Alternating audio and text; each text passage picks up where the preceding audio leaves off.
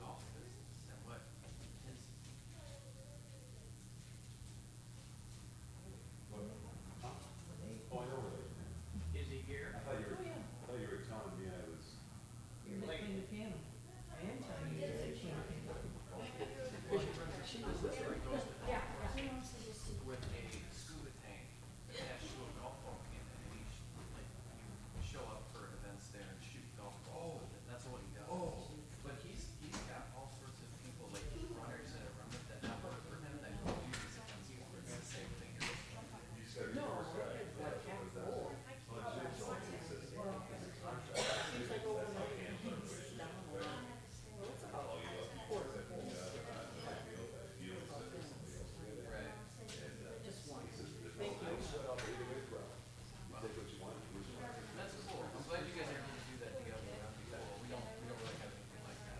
Yeah, well, well, maybe if you wanna do DJ work at some point. You got, you got the voice for it, I think you can pull it off. Yeah, these up near need.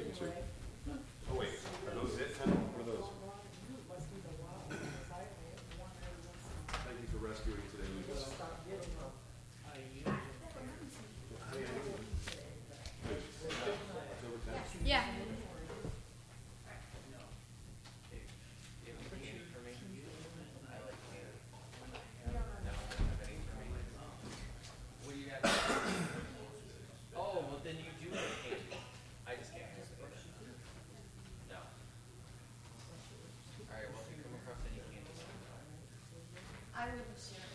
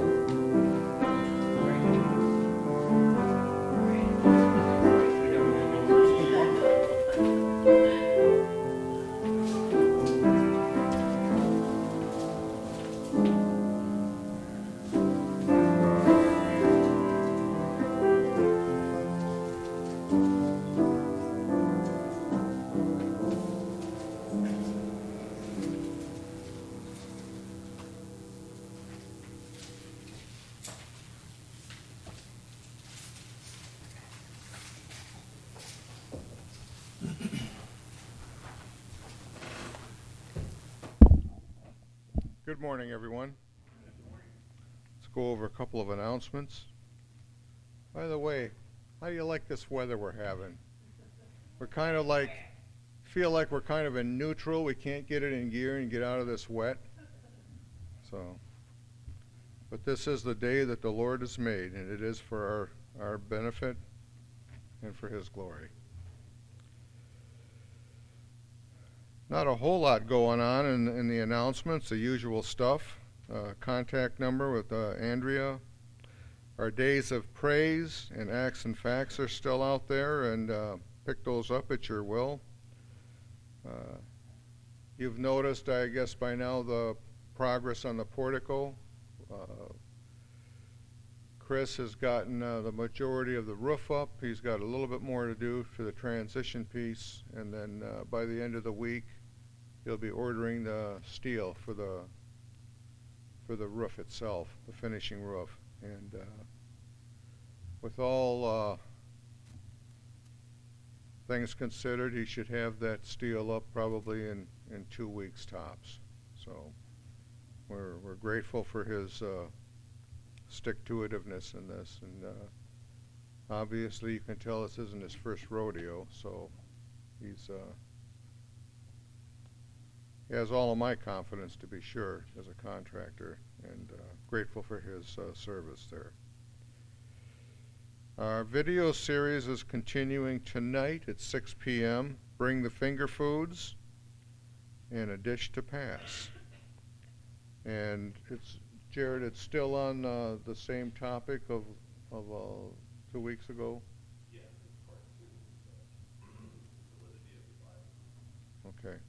Validity of the Bible. Pretty interesting. Okay. Let's go for a scripture of meditation, and that's taken from the book of Psalm, chapter 103, page 993 in your Pew Bible.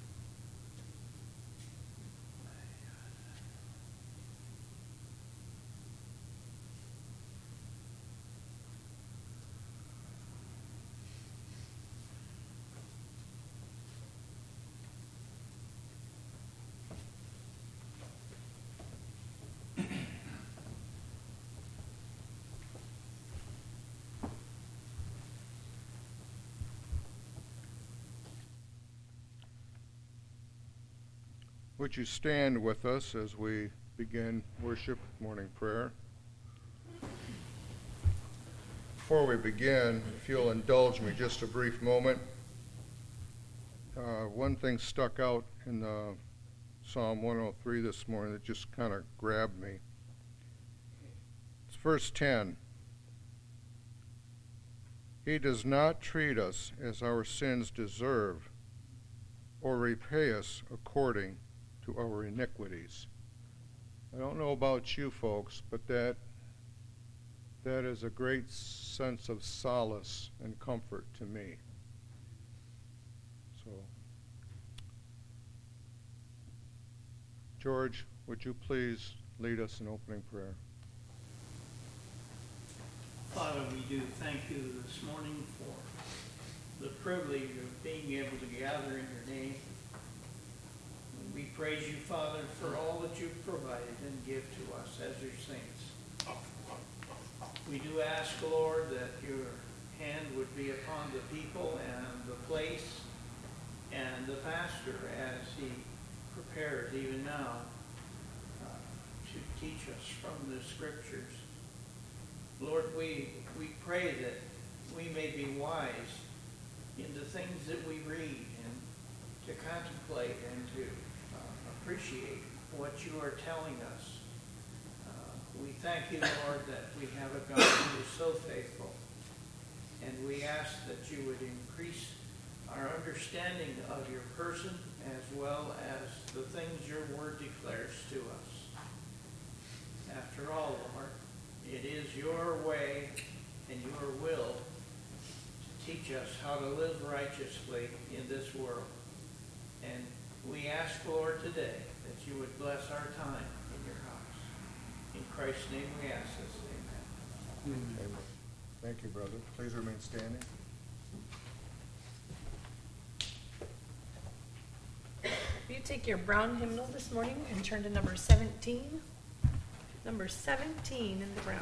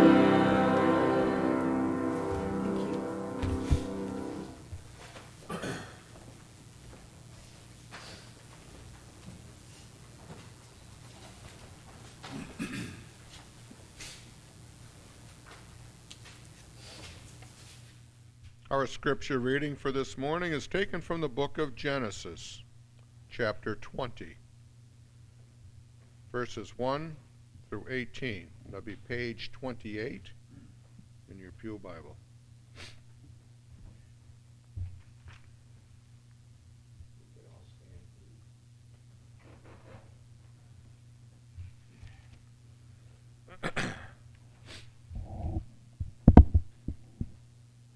Verse 20, starting with verse 1.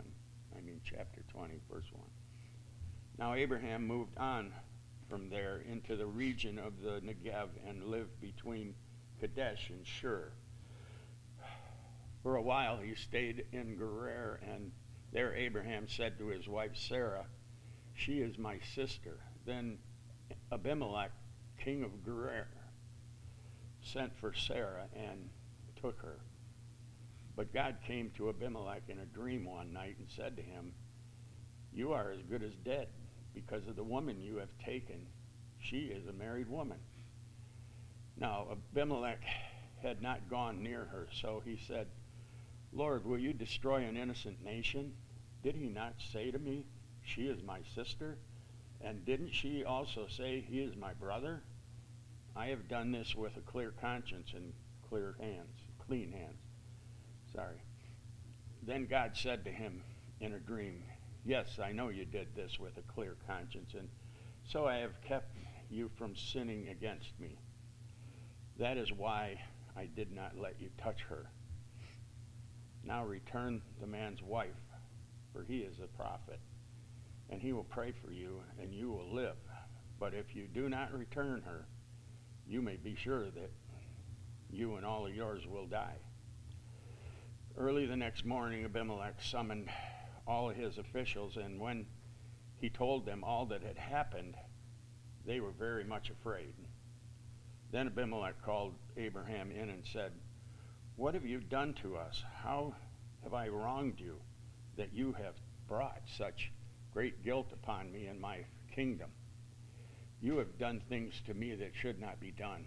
And Abimelech asked Abraham, What was your reason for doing this? Abraham replied, I said to myself, There is surely no fear of God in this place, and they will kill me because of my wife. Besides, she is really, pardon me, besides, she really is my sister, the daughter of my father, though not of my mother, and she became my wife.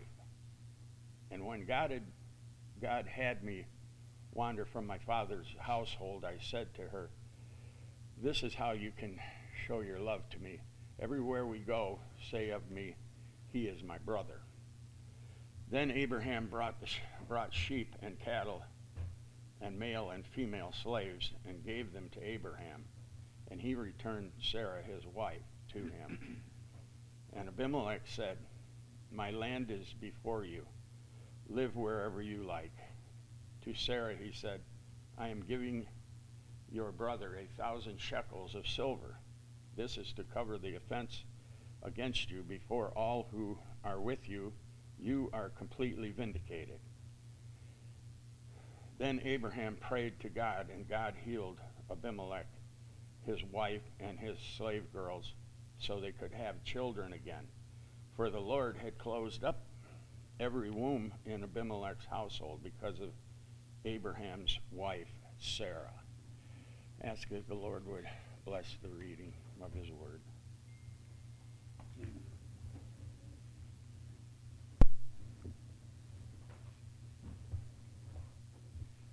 Will you take your red hymnal this time and turn to number 562? 562 in the red.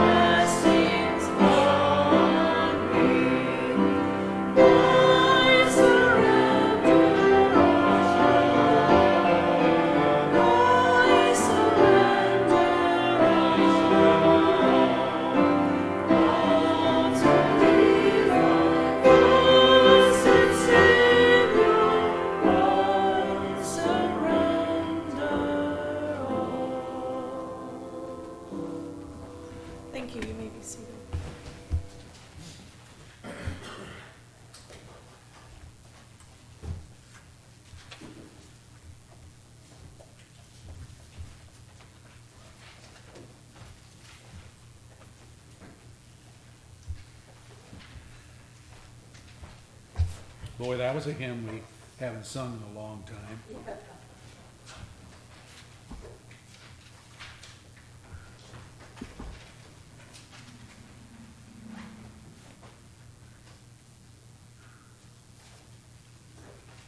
Our scripture text is Genesis chapter 20.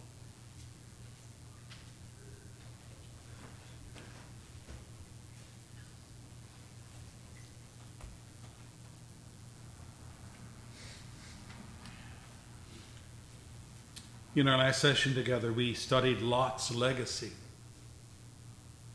What the man was last known for, which was not very commendable.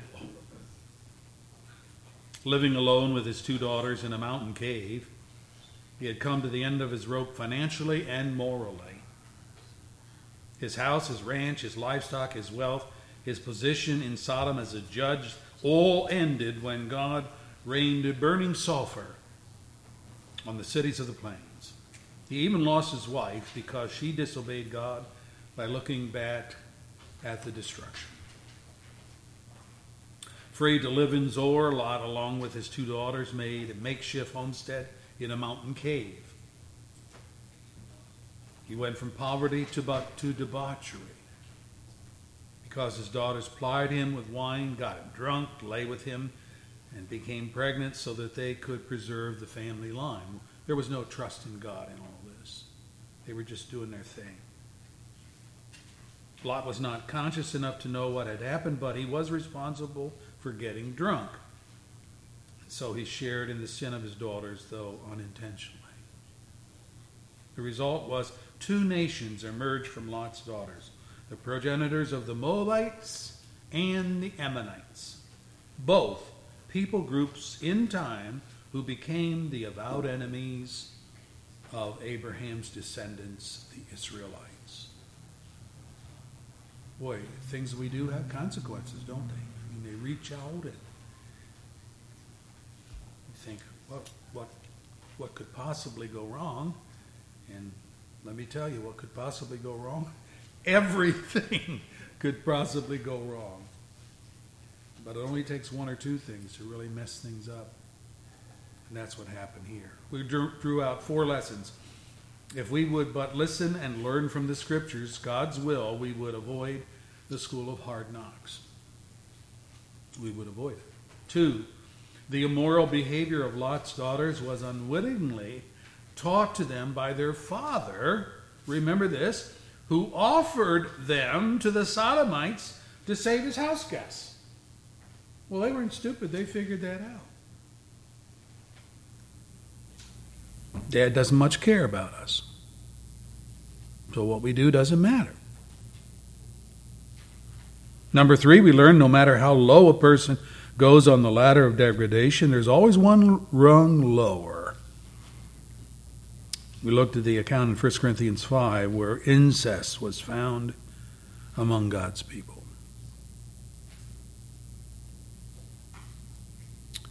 Then finally, we learn, and this is the most important thing to learn there is mercy in God's warnings when they're heeded.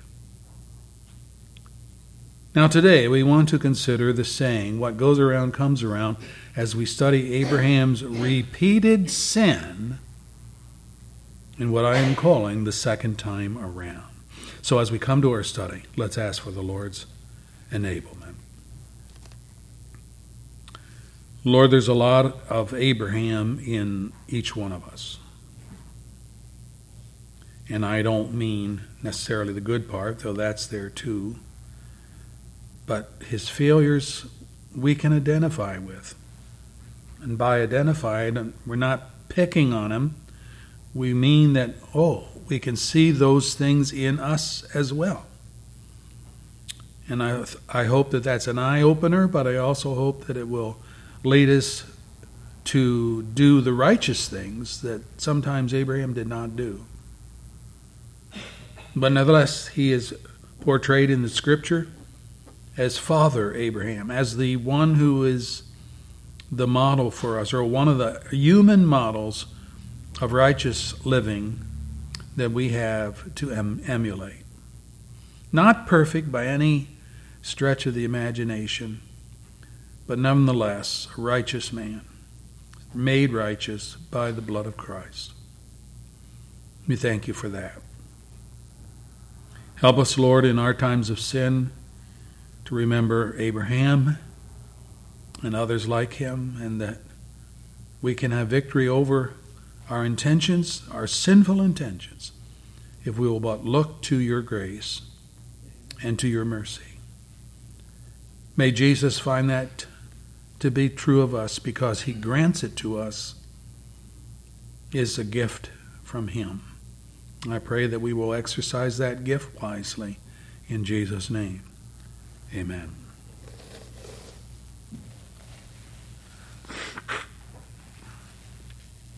We're looking at the subject the second time around. If you look at our text, Abraham's whirlwind experience in the space of a few days and weeks. Beginning back in chapter 17, God instructed Abraham to inaugurate the sign of the covenant, which was circumcision. He was to do that on himself and Ishmael and all the male servants of his household, to which he complied immediately. Good for him. But also, in that chapter, God reiterated his covenant with Abraham, and he promised this My covenant will I establish with Isaac, whom Sarah will bear to you by this time next year. Chapter 17, verse 21. So, if we explore the timeline a little bit here, we discover chapter 18, three visitors show up at Abraham's tent, with both Abraham and Sarah making haste to provide their guests with food and lodging. Remember that? And Sarah is informed that she will bear a son to Abraham in her old age within the year, chapter 18, verse 12, causing Sarah to laugh, laugh at the notion that she would become a mother in her advanced age. Just seemed such an impossibility. Next, also in chapter 18, the Lord disclosed to Abraham that he was about to destroy Sodom because, let me read it for you, the outcry against Sodom and Gomorrah is so great and their sin so grievous. Chapter 18, verse 20.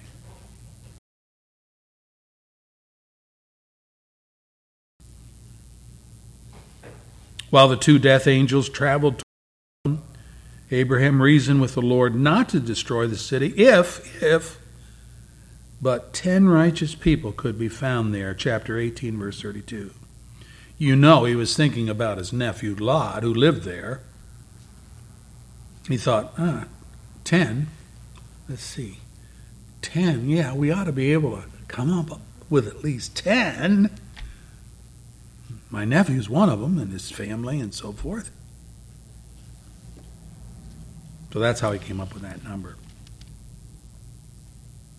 Next, when the death angels arrived in Sodom, they became the house guests of Lot, but things went from bad to worse. When the Sodomites tried to break the door down to Lot's house to forcibly rape the two men that they had seen enter Lot's abode. But God's providential watch care over those sodomites. They were strictly blind, blinded, thus preventing them from finding the door to crash in and assault Lot and his family. Chapter 19, verse 11. The next day, the death angels urged Lot to warn any of his relatives living in the city, which he did try to do. Warn them about what? Well, God was going to destroy that city. But his sons in law thought he was joking. Boy, Lot, that's a good one. you got another one there? They thought he was joking. He then fled Sodom because what else was he going to do? He fled Sodom himself with his wife and with his two daughters. But he lost his wife because she turned around to take one last look at the city she loved. And for that disobedience, she was turned into a pillar of salt chapter 19, verse 26. Instead of fleeing to the hills as God had directed, the next thing Lot did is he bargained with the angels to flee to the little town of Zoar, Z O A R, a small and insignificant city in the plains, which God spared from destruction for the sake of Abraham. Chapter 19, verse 29. Well, Lot finally did move to the mountains. He lived in a cave with his two daughters, but they plied him with wine, and he got him drunk, and they lay with him, each becoming pregnant by their father, a terrible thing,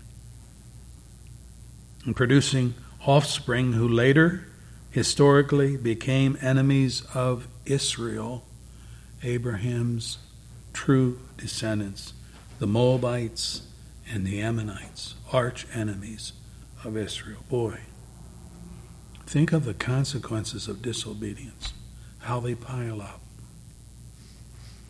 Now, all of this brings us to chapter 20, verse 1, which reads Now Abraham moved on from there into the region of the Negev. Yeah, that's true, but what I want you to see is that a year has not transpired as yet, so Sarah has not given birth yet which does not transpire until chapter 21.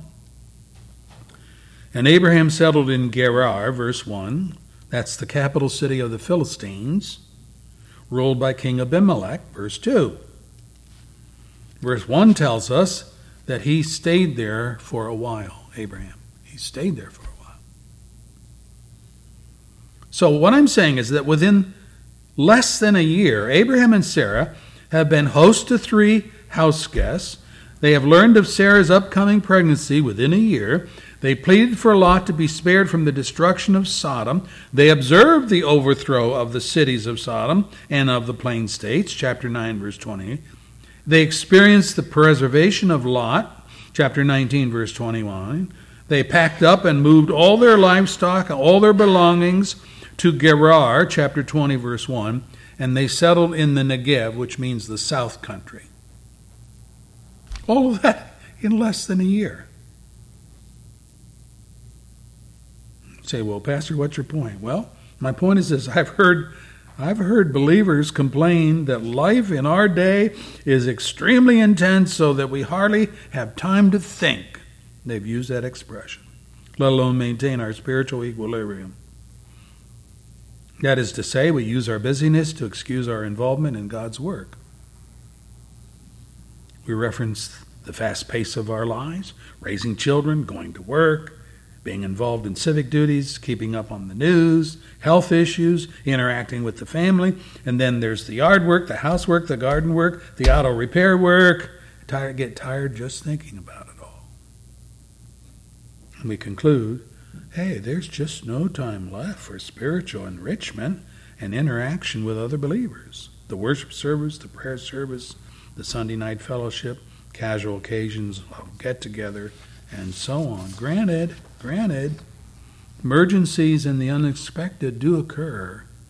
But life is just not one ongoing, never ending emergency. And I don't see how we are any more busy than Abraham and Sarah and all that they went through. What I have learned is that we all make time for the things we love to do. We make time for that. We carve out of our day or week or months time to relax or to just do some things that we love. So, beginning at the beginning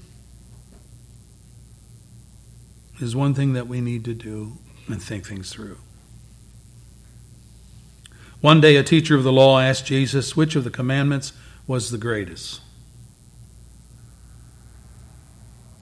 The most important one, answered Jesus, is this Hear, O Israel, the Lord our God, the Lord is one. Love the Lord your God with all your heart, with all your soul, with all your mind, and with all your strength. And the second is this love your neighbor as yourself. There is no commandment greater than these. Mark 12, verse 29 and following. Note the extense energy piled up in this text. All your heart, all your soul, all your mind, all your strength. All, all, all, all.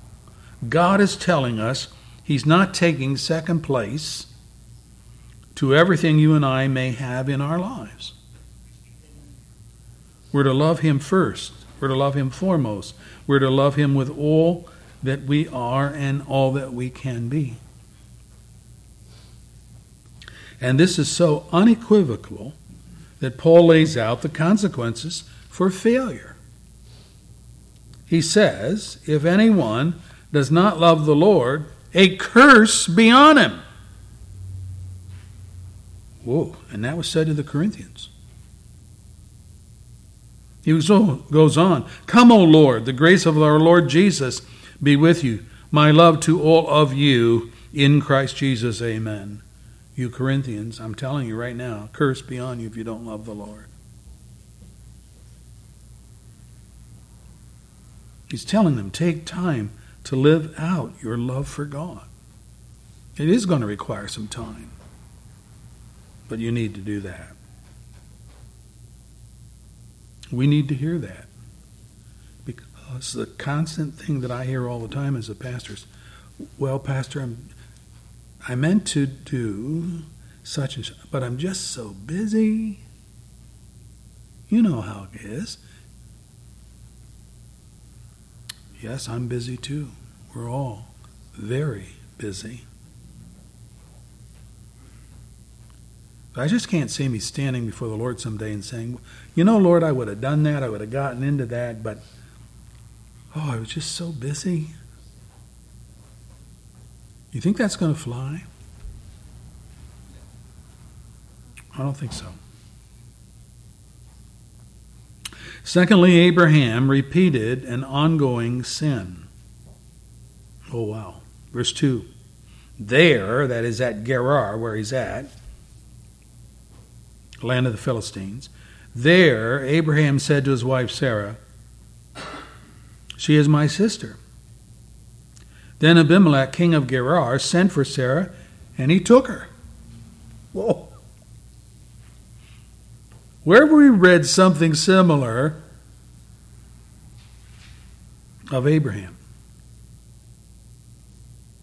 Chapter 12, verse 10. Now there was a great famine in the land, and Abraham went down to Egypt to live there. And as he was about to enter Egypt, he said to his wife Sarai, I know what a beautiful woman you are. And when the Egyptians see you, they will say, Oh, this is his wife. Then they will kill me, but they're going to let you live. Say, You are my sister, so that I will be treated well for your sake, and my life will be spared because of you.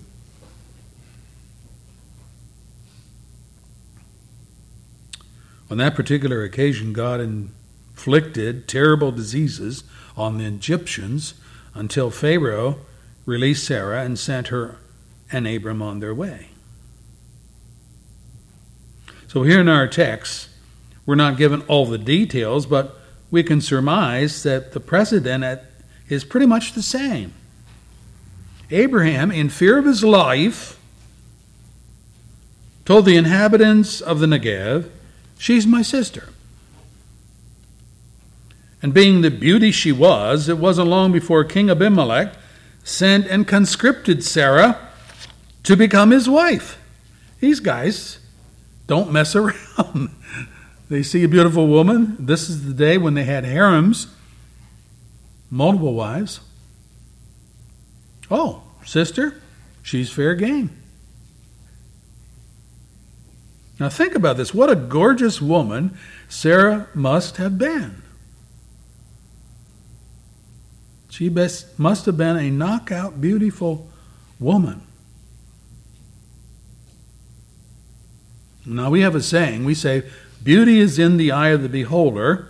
But let's face it, everywhere Sarah traveled, the men of the area took one look at her and they wanted to have Sarah as their wife, part of their harem and she's 89 years old in our text. They had been led to believe that Sarah was available, that is, not married, not betrothed, but a sister of the man she was with. Why not approach her to become your bride?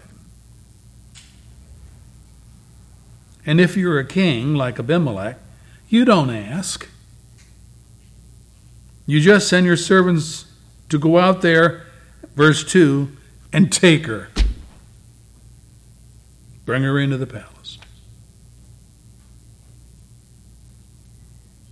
What on earth possessed Abraham to repeat the same sin he had committed in Egypt with Pharaoh? Likely it was fear all over again fear of his own life being snuffed out so that the pagans could have his wife for themselves. The text doesn't say that, but I think that's probably what's going on.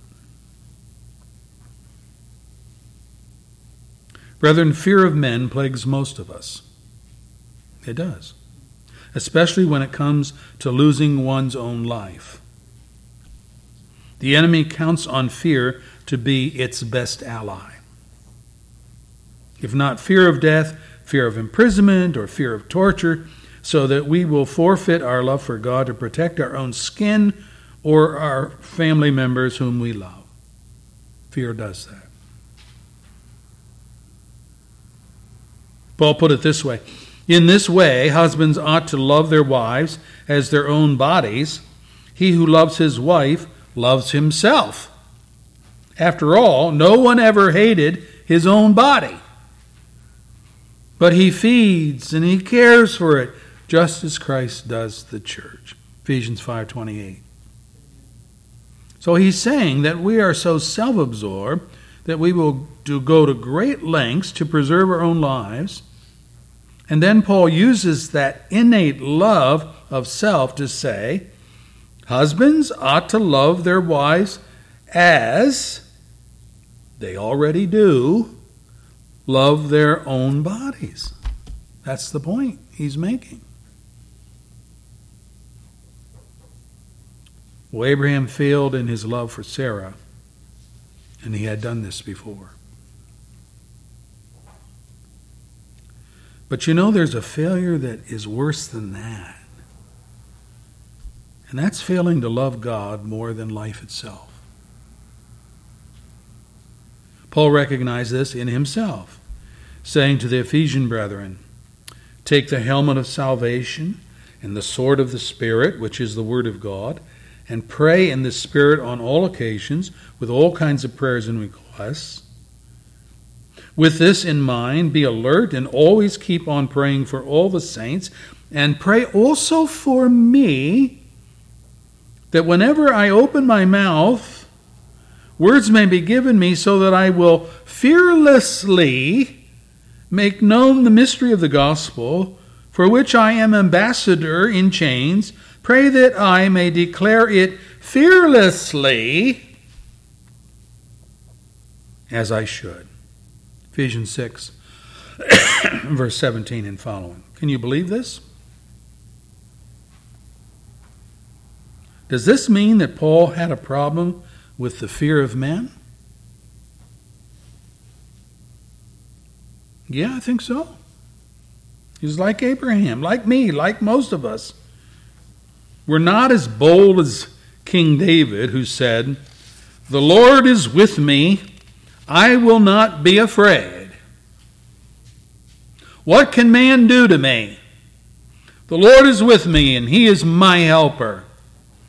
I will look in triumph on my enemies. It is better to take refuge in the Lord than to trust in man. It's better to take refuge in the Lord than to trust in princes. Psalm 118, verse 6 and following. That was David. Now, intellectually, we know this, don't we? We know it's better to trust in the Lord than to trust in men. But when the enemy is knocking at your door with handcuffs to incarcerate you and weapons if you resist, it's not so easy to trust that all will be well in the end because, after all, God will just have to intercede. But the question is in the back of our minds, and I think Satan brings it to the forefront of our minds. What if God does not intercede?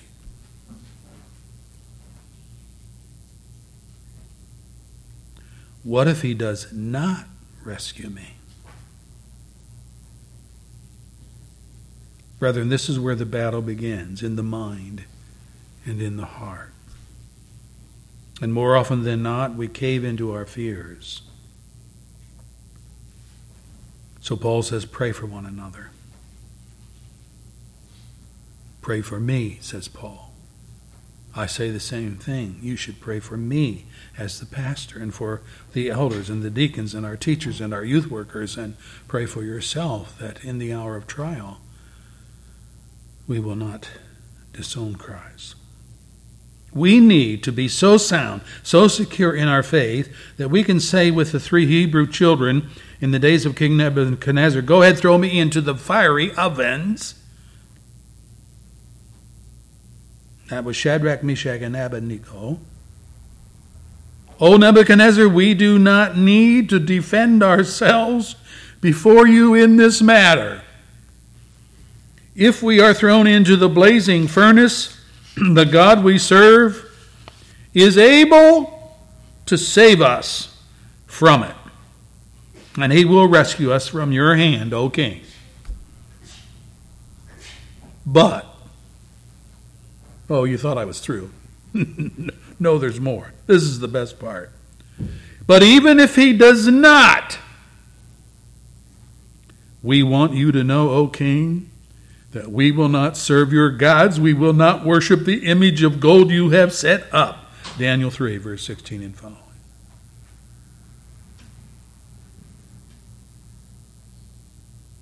Talk about boldness. But, brethren, such boldness, such confidence in the face of certain danger is the gift of God. It's the gift of God.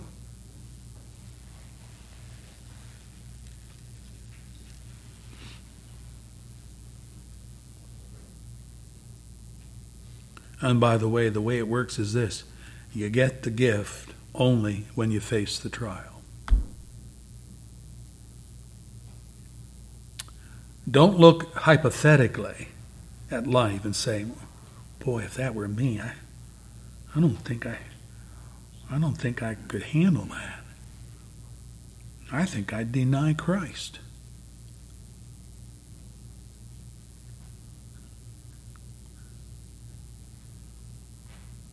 You don't get the gift of strength till the hour of trial.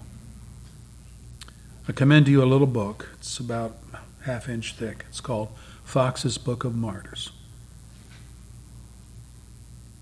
So what in the world? Yeah, it's a historical account of the ages and those people, Christians in faith and practice, who were shown the option of disowning Christianity and Christ or pay the price. And by pay the price, burning at the stake, being stretched out on the rack, you know, all the torture tools of of what men can come up with.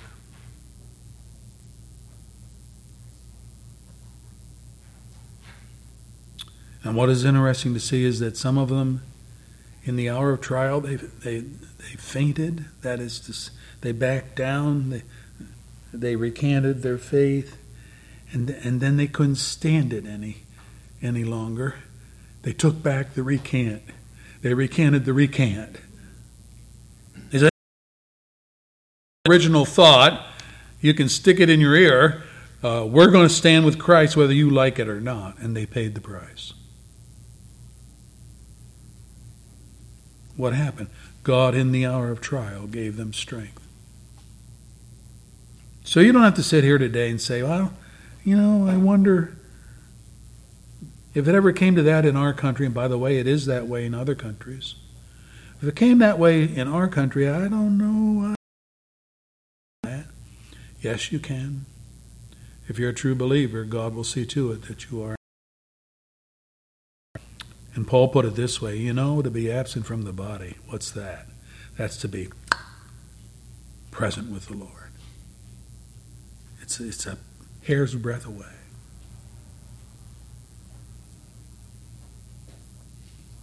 Secondly, consider God's intervention for Sarah.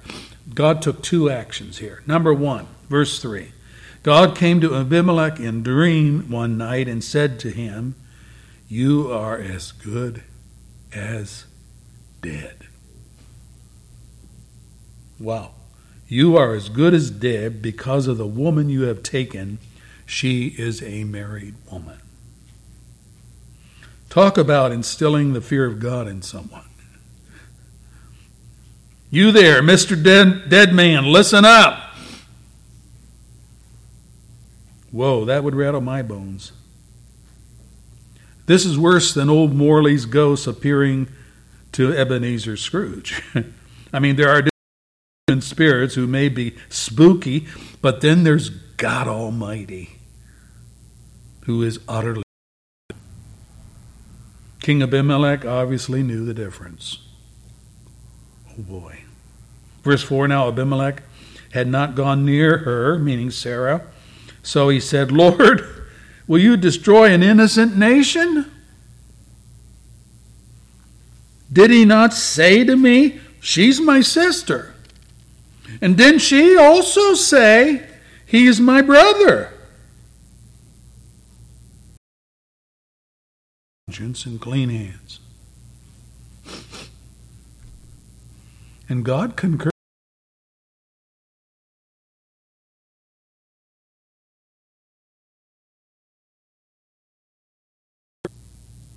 That is why I did not let you touch her.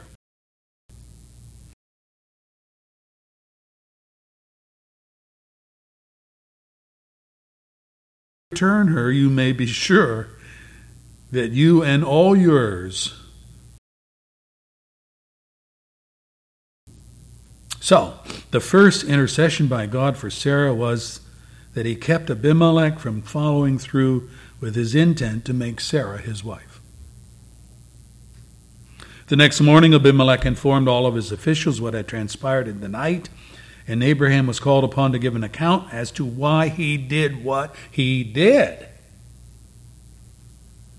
And he responded essentially with the same excuse he had given Pharaoh years before. Verse 11 I reasoned that there was no fear of God in this place. So that's what I did, why I did what I did. No reverence, no love for God. And I thought they will kill me because of my.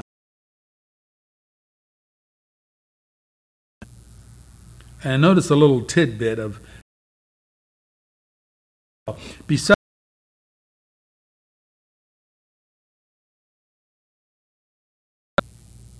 the daughter of my father, that would be Terah, though not of my mother, and she became my wife. Just a, just a little justification there.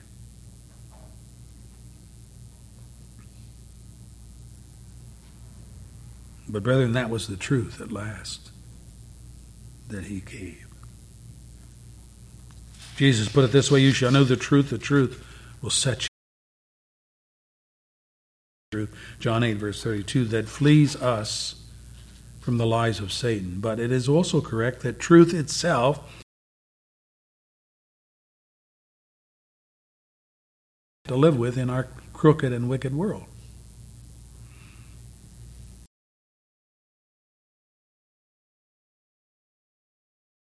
Can function on the basis that you have been told the truth. When Abimelech heard Abraham's explanation, he knew instantly that it was the truth.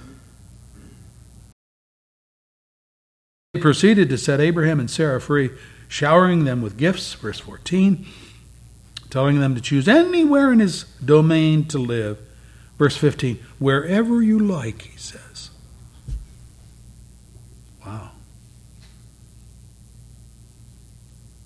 This is the first intervention on behalf of Sarah. But there's a second intervention that God did on behalf of Sarah to bring about her release.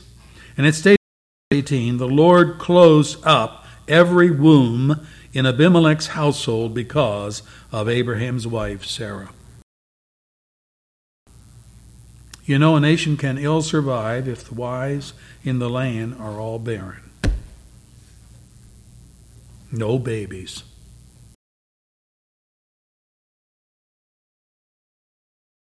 Wombs to conception shows that he is very much involved in procreation and the offer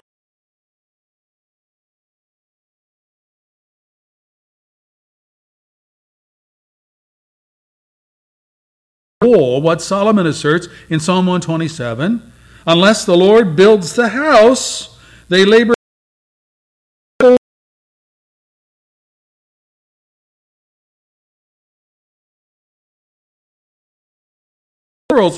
In the hand of a warrior, so are the children of one's youth. Happy is the man who has his and following Psalm 127. The scandal of Planned Parenthood aborting late term so they can dissect and sell their body parts for profit ought to make the blood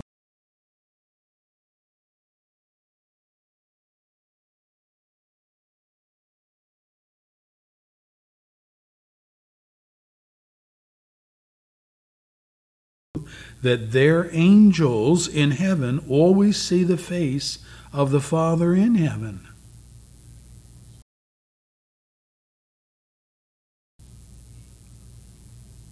Every child born to mankind on earth is God's child before it becomes their child. Is the murder of God's children, which he takes very seriously. By the way, abortion's back in the news again.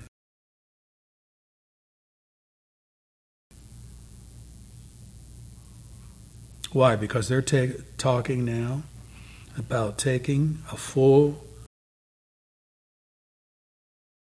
child in pregnancy, delivered now, putting it in a jar, and setting it on the shelf Now, they've been doing this secretly, privately, for years, but now they're making it policy.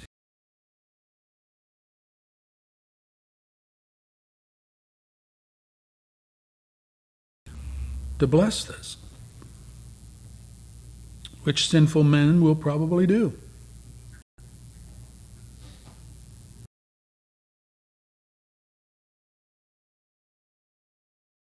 protected her, and he protected Abraham from Abimelech's intentions by interceding on her behalf. He stepped.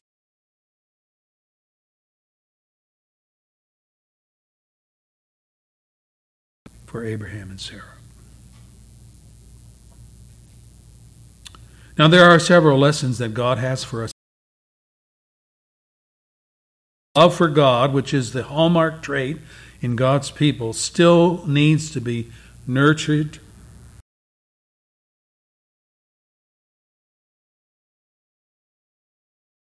However, is found only in God. What is found in us is imperfect love. John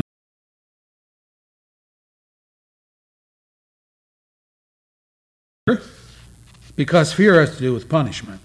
The one who fears is not made perfect. 1 John 4, verse 18. This was Abraham before Pharaoh. It was Abraham before Abimelech. You know, he's shaking.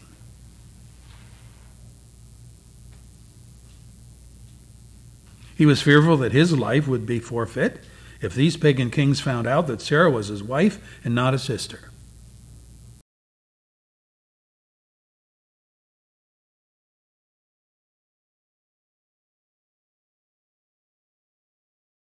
Die, I will trust God to do what's right by me, regardless of the consequences.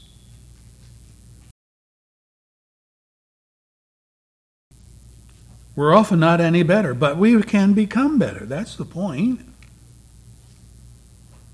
Paul says, Get rid of all bitter, brawling, and slander, along with every form of malice.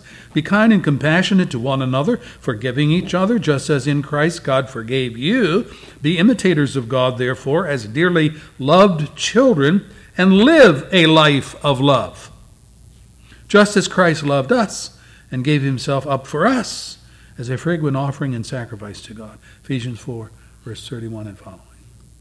Live a life of love. Do we speak to one another as men and women engrafted in Christ the vine, as equals in the family of God? Loved by Him, bound for glory with great hosts of other loved sinners? having a hidden bite to our words instead of thanksgiving, instead of grace. Well, none of us are perfected in love yet, but I think this must be our goal. It has to be the mark of true God's true people and what Jesus taught. I have loved you, so you must love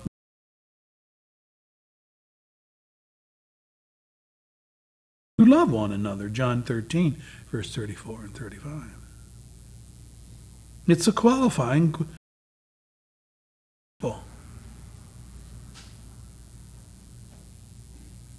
Peter indicates that such love must grow, it must improve. He says, Now that you have purified yourself by obeying the truth, so that you have sincere love for your brothers, love one another deeply from the heart. I, he's saying, I know you love one another. Okay, but pursue it. Go deeper in your love for one another. Find ways to demonstrate that. 1 Peter 1, verse 22. Nourish your love for God and love one another deeply.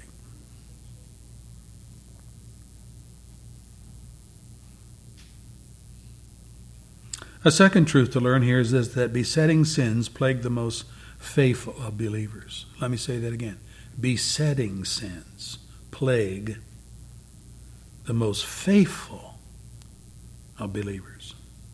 How's come we keep doing the same sinful things over and over again? That's my question to God all the time. Lord, we're back here at the prayer bench again. And I know you're tired of hearing this. And I pray the same prayer I prayed yesterday or the day before. How's come we keep coming back with the same sinful things? Can we blame sin on the environment? Can we say, well, in heaven we will not sin? Really? Have we forgotten what happened in heaven? Satan rebelled against God and tried to overthrow his domain. But it was God who expelled him, and along with him, a third of the angelic hosts who sided with Satan. We forget that. A third of the angel population.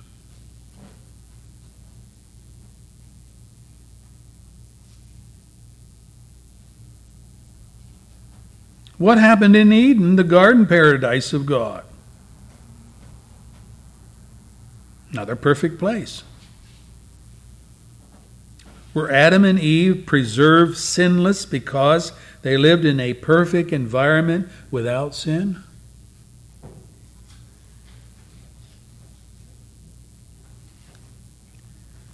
To be sinless and to have the ability to live a holy life is not due to the environment. This being so, dying and going to heaven will not solve your sin problem. What then, if anything, keeps us from sinning and repeating the same sins?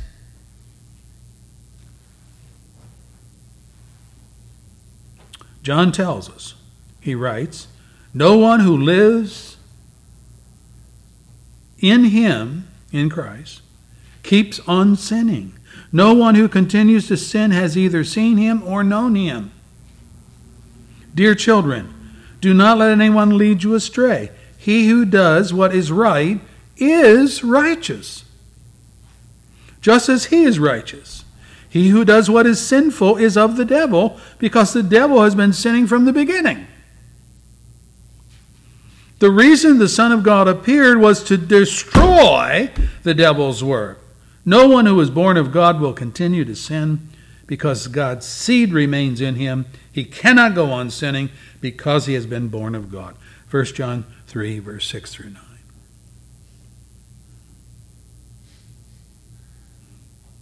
Boy, that's a lot to swallow, isn't it? To try to understand what John is saying. When we sin or repeat a sin as Abraham, we are for that moment more a child of the devil than of God because Satan is the author of sin and we have reverted to his playground. In reality, however, in reality, we are born of God and his seed remains in us. We know this to be the fact because John states it categorically to be true. But how can we know it experientially? That's our problem.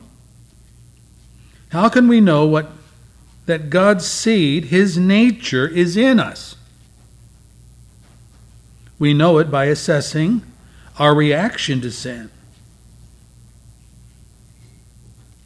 If you're a true believer today, what is the reaction to sin? Well, we hate sin.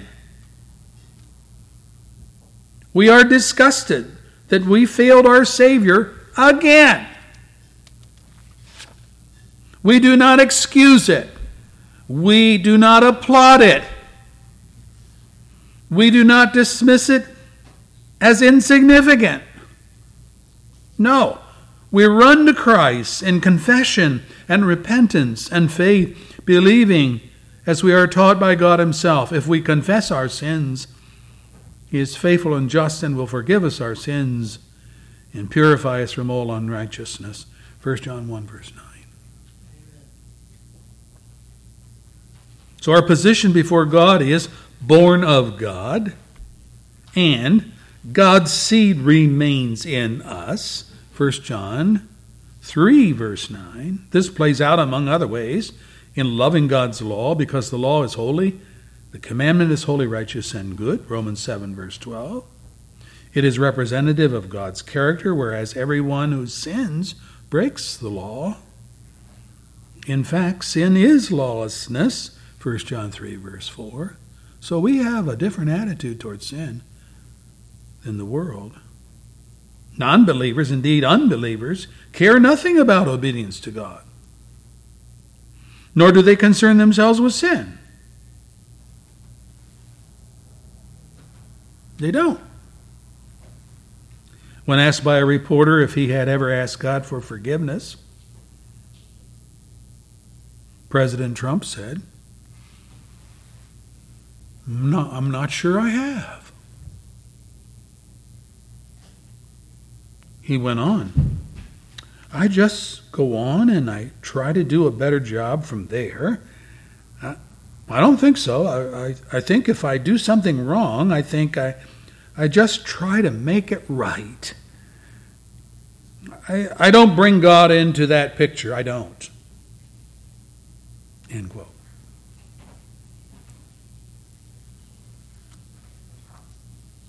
I'm not saying that to pick on our president.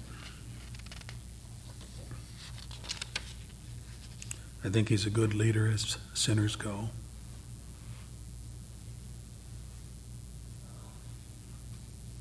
But he's also indicative of every sinner that doesn't know God. Well, not every sinner, because some sinners don't give a rip if they sin. But those with a conscience say, well, yeah, boy, I messed up. I'll just try to do better the next time. That's the way the people of the world think.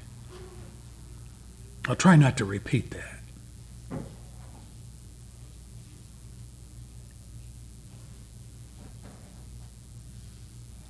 Brethren, even in his disobedience, Abraham, as a believer,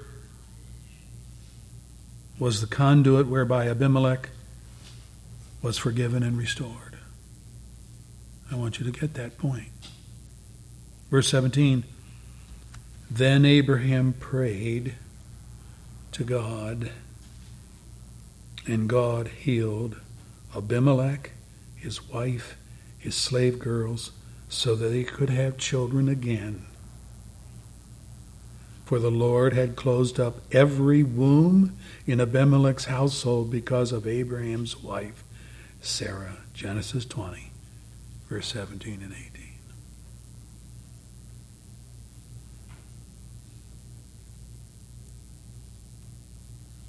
Abraham's a sinner. He is, just like all of us. But he's a believer. He's gone to the right place to have his sins forgiven, and they are forgiven. And so,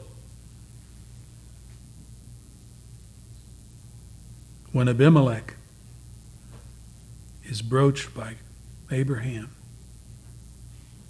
Abraham is given the honor, we could say it that way, of praying for Abimelech to reverse all the judgments that God brought upon his house. And you see, God must be brought into the picture. He must be. When sin is the issue, there's healing and there's restoration, no other way. Abraham became Abimelech's conduit to God because Abimelech did not know God. Think about this. He would not have known how to bring correction to the curse of God on the woman of his king, the women of his kingdom, who were all barren now. Say, well, Pastor, what's your point? My point is this. For all of our failures, and they are many, for all of our failures as Christians, for all of our hypocrisy, for all of our sin, for all the times when we have said or done things that were wrong, it still remains that we are redeemed people who know God and, more importantly, are known by God, owned by Him. And we, sinning believers, know how to point sinners to God, to intercede for you who do not know God we have been where you are, angry, lost, defiant, opposed to God and godly living, but God found us, God changed us, and we can pray that same change for you. And do.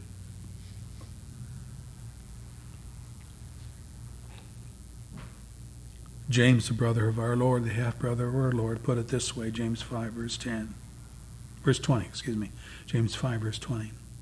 Whoever turns a sinner from the error of his way will save him from death and cover a multitude of sins.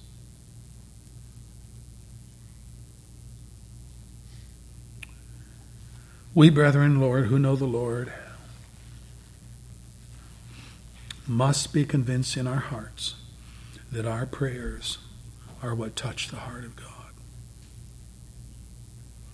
If we were convinced of that, I think prayer meeting service would have a lot more people here. We would realize that if we really want our loved ones to be saved that don't know the Lord, if we want our children, grandchildren to be saved, we need to be people of prayer. It doesn't matter that they expect that. We should expect that. We should know that. God is listening to us, and I don't say that in an arrogant way. It's just the fact that we are His children. Don't fathers listen to their children? Well, they do. And the scripture says that God is our Father. Not in some political way that the charismatic people use it or the liberal church uses it. We're all the children of God. No, we're not. We're all the creatures of God. But the children are those who believe in His Son and have trusted Him. You got to have a child that knows God to pray. And we do that on Wednesday night, but also, I hope, through the week. So Abraham became the conduit for Abimelech's sinful actions and behavior to bring about a rectification for the judgment that God had put on his house. You're the conduit for your family, your relatives, your children, your grandchildren. Let us be about the work of prayer. Father, we thank you for your word. How precious it is. And it puts a it just just puts the uh, responsibility right on our shoulders. We can't get away from it. We need to be men and women of prayer. It's our prayers that are touching the heart of God. It's our prayers that stir people to in our hearts to pray for them. They won't even pray for themselves because they don't think they've done anything wrong. So, how are they going to come to know Christ? It's going to take us praying. It's going to take us encouraging them to hear the Word of God. It's going to take us giving them the Word of God by way of a Bible quote or a gospel track or a cassette of a message that is important for them to hear or getting them out to church to hear the Word of God.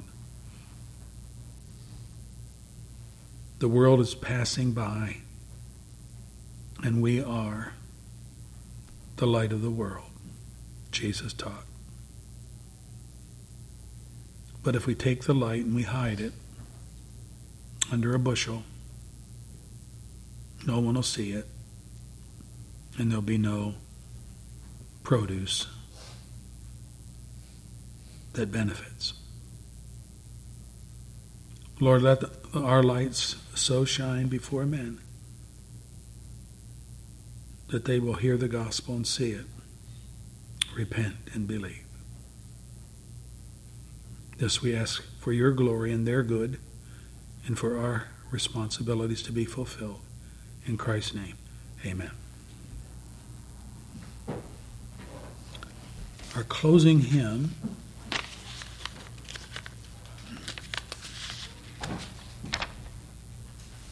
568 in Trinity. 568 in the red.